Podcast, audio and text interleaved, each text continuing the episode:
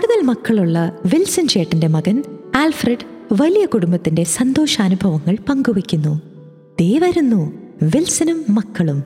Hi ഞാനും വലിയ കുടുംബത്തിലെ ഒരു അംഗമാണേ എന്ന് എന്റെ ചുറ്റിലുള്ളവരോടും സുഹൃത്തുക്കളോടും പറഞ്ഞ് എന്നെ പരിചയപ്പെടുത്തുമ്പോൾ ഇന്നും ഒത്തിരി പേർ കൗതുകത്തോടെയും ആകാംക്ഷയോടെയും നോക്കുന്നത് പതിവ് കാഴ്ചയാണ്. അതുപോലെ തന്നെ പലരും ചോദിക്കാറുണ്ട് വീട്ടിലെല്ലാവരും വലിയ സന്തോഷത്തിലായിരിക്കൂലേ? ഒത്തിരി പേരുള്ളോണ്ട് പണികളെല്ലാം എളുപ്പമായിരിക്കൂലേ? അങ്ങോട്ടും ഇങ്ങോട്ടും വഴക്കൂടാറുണ്ടോ? നിന്റെ അപ്പച്ചനെ സമ്മതിക്കണം. ഇങ്ങനെ ചോദ്യങ്ങൾ നീണ്ടു നിവർന്നു കിടക്കുന്നു. എന്റെ വീട്ടിൽ ഞങ്ങൾ എട്ടു മക്കളാണ്. അമ്മച്ചിയുടെ ഉദരം പതിനൊന്ന് മക്കൾക്ക് ജന്മം നൽകി. മൂന്ന് പേർ ഞങ്ങൾക്ക് വേണ്ടി സ്വർഗത്തിൽ പ്രാർത്ഥിക്കുകയാണ്. ഞാൻ എന്റെ കുഞ്ഞുനാൾ മുതൽ ഇന്നോളം വരെ ഞാനായിരിക്കുന്ന കുടുംബത്തിലെ സന്തോഷവും ഒത്തൊരുമയും ഞങ്ങൾ തമ്മിലുണ്ടാകുന്ന വഴക്കുകളും ആസ്വദിക്കുന്നുണ്ട്. ഇതൊക്കെ ഇങ്ങനെയൊക്കെ നടന്നു പോകുന്നതാ അതിന്റെ ഒരു രസം. അപ്പച്ചൻ ഒരു നല്ല ജീസസ് യൂത്ത് ജീവിതശൈലിയിലൂടെ ജീവിച്ചതുകൊണ്ടാകണം. മക്കളെ വളർത്തുമ്പോൾ നേരിടേണ്ടി വരുന്ന എല്ലാ പ്രശ്നങ്ങളും പരിഹാസങ്ങളും ആകുലതകളും ദൈവാശ്രയത്വത്തിൽ അർപ്പിച്ചുകൊണ്ട് ഇപ്പോഴും കഴിഞ്ഞു പോകുന്നത്.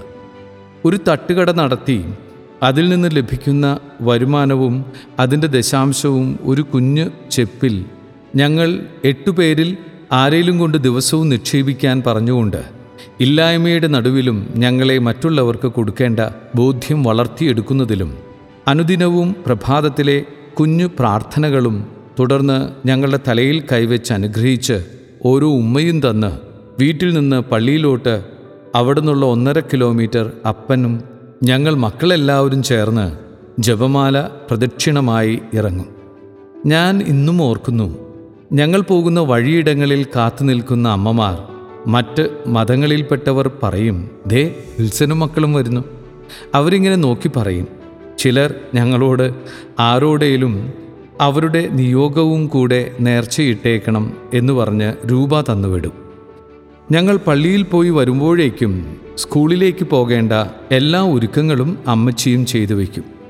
എന്റെ കുടുംബത്തിൽ സുപരിചിതമായൊരു വചനമുണ്ട്.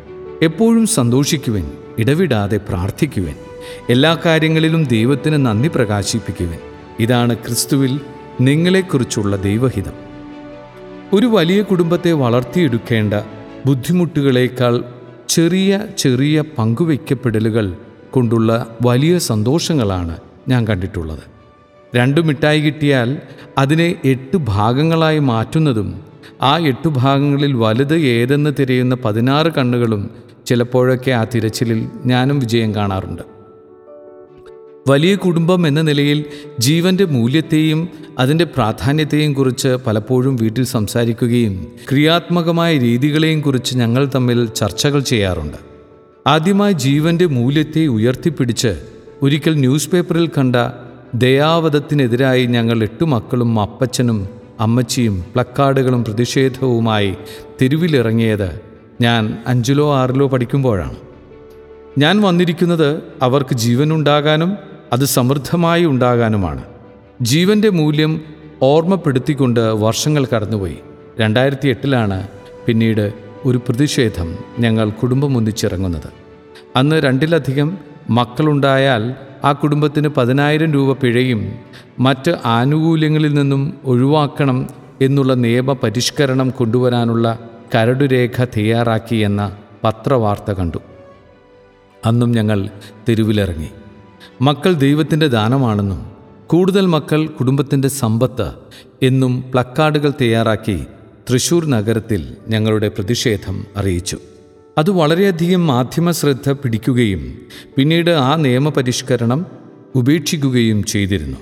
വലിയ കുടുംബത്തിലെ അംഗമെന്ന നിലയിൽ പരസ്പരാശ്രയത്വവും കരുതലും ഇപ്പോഴും അനുഭവിച്ചറിയുന്നുണ്ട്.